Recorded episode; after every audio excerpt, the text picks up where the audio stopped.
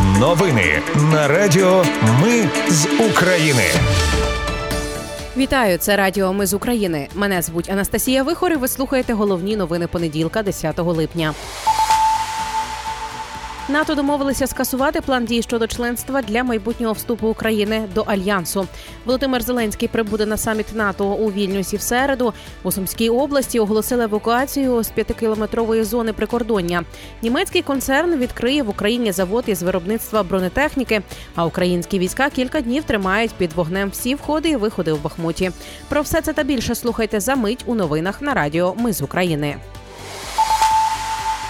НАТО домовилися скасувати план дій щодо членства для майбутнього вступу України до альянсу. Про це повідомив міністр закордонних справ України Дмитро Кулеба. План дій щодо членства це програма НАТО, до якої приймають країни-кандидати на вступ. Її схвалили у 1999 році. Відтоді через неї пройшли 11 країн Європі. Але минулого року альянс запросив Фінляндію та Швецію до НАТО без цього плану дій щодо членства. Тому Україна теж наполягала на тому, щоб обійти цю програму. Генсек НАТО Єн Стольтенберг підтримав скасування плану дій щодо членства на шляху України в НАТО. Він заявив, що запрошення в НАТО союзники надають тоді, коли узгодять, що умови членства України відповідають необхідним потребам. Володимир Зеленський прибуде на саміт НАТО у Вільнюсі в середу. Пише Блумберг, посилаючись на обізнані джерела. Українська сторона офіційно цих даних не підтверджувала. Проте генеральний секретар НАТО Єн Стольтенберг сьогодні сказав, що президент України візьме участь у засіданні Ради Україна НАТО. Він не уточнив, в якому форматі до засідання приєднається Зеленський. Водночас Німеччина планує блокувати рішення про швидке членство України в НАТО. Про це повідомляють видання Bild і Financial Times. Берлін використає саміт НАТО у Вільнюсі, щоб закликати інших союзників зосередитись на гарантіях безпеки Україні, а не на пропозиціях щодо членства.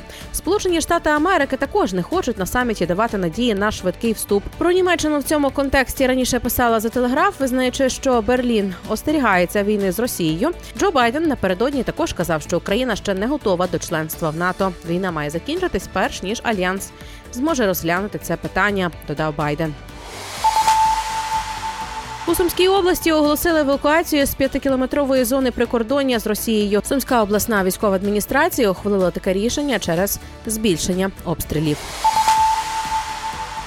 Росія сьогодні обстріляла дворічну на Харківщині. Осколкові поранення отримав 64-річний чоловік. Також росіяни вдарили по інженерному поблизу Херсона. Дві жінки поранені, пошкоджений багатоквартирний будинок. Українські війська вже кілька днів тримають під вогнем усі входи і виходи у Бахмуті. Вони бачать всі переміщення росіян і завдають по них ударів. У Міноборони повідомили, що війська взяли під контроль основні панівні висоти довкола Бахмута. Командувач сухопутних військ Олександр Сирський додав, що росіяни пастці. Німецький концерн Rheinmetall відкриє в Україні заводи з виробництва бронетехніки протягом наступних трьох місяців. Про це заявив CNN гендиректор концерну Армін Папергер. Там будуватимуть і ремонтуватимуть танки, а також навчатимуть українських спеціалістів обслуговувати бронетехніку. Туреччина повернула Україні командирів захисників Маріуполя без будь-яких умов. Посол України в Стамбулі Василь Боднар заявив, що турецька влада була зацікавлена у поверненні командирів. Так вона посилила свої позиції на міжнародній арені. Він додав, що переговори про звільнення тривали кілька місяців, і в цьому брав участь весь дипломатичний авангард України.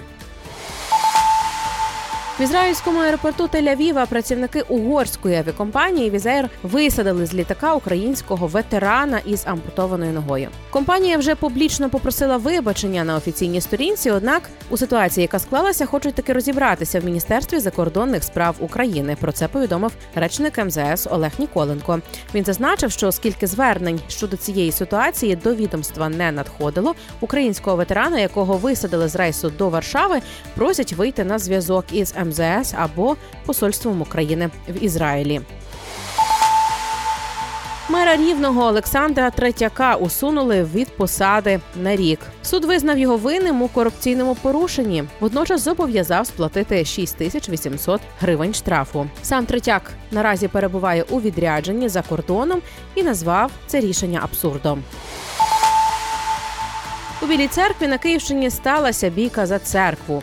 Зокрема за Спасо-Преображенський собор, який за рішенням міської ради передали православній церкві України. Раніше він був у підпорядкуванні Української православної церкви Московського патріархату.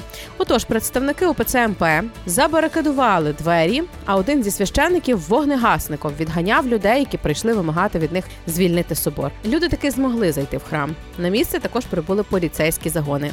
Священники Московського патріархату покинули Спасо-Преображенський собор, натомість забрали зі собою майже всі ікони. І на завершення дві історії, які не залишать байдужим нікого. В Україні вперше трансплантували серце шестирічній дитині. Операцію виконав лікар-кардіохірург, директор інституту серця Міністерства охорони здоров'я України Борис Тудоров. Операція минула успішно. Дівчинка почувається добре. Серце пересадили від загиблого чотирирічного хлопчика. Про це розповіла журналістка медіа проєкту Фронт 18 Віолета Кіртока. На пересадку дала згоду мама загиблого хлопчика. Після трансплантації їй дозволили послухати, як б'ється серденько її сина у грудях іншої дитини. Ну і ще про велике велике серце на Львівщині дев'ятирічний музикант зібрав за рік понад 2,5 мільйони гривень на збройні сили України. За ці гроші купував квадрокоптери, тепловізори, амуніцію і запчастини. Співпрацює він із благодійним фондом. Юрій Непора вже рік їздить Львівщиною разом з татом і співає патріотичні пісні на вулицях. Про це повідомляє самбірська міська рада. Юрій співає, а тато грає йому на синтезаторі. Хлопчик є учасником Львівського національного академічного хору Дударик. Це були головні новини понеділка, 10 липня. Їх підготувала для вас я, Анастасія Вихор. Наші новини про те, що дійсно відбувається в Україні. Не робимо новини, зважаючи на чиїсь політичні або ж навіть бізнес-інтереси. Тільки реальні факти. Якщо на вашу думку, те, що ми робимо, важливо, підтримайте нас. Заходьте на сайт Ми з України.ком та тисніть кнопку Підтримати. Почуємось. Радіо Ми з України. Перемагаємо разом.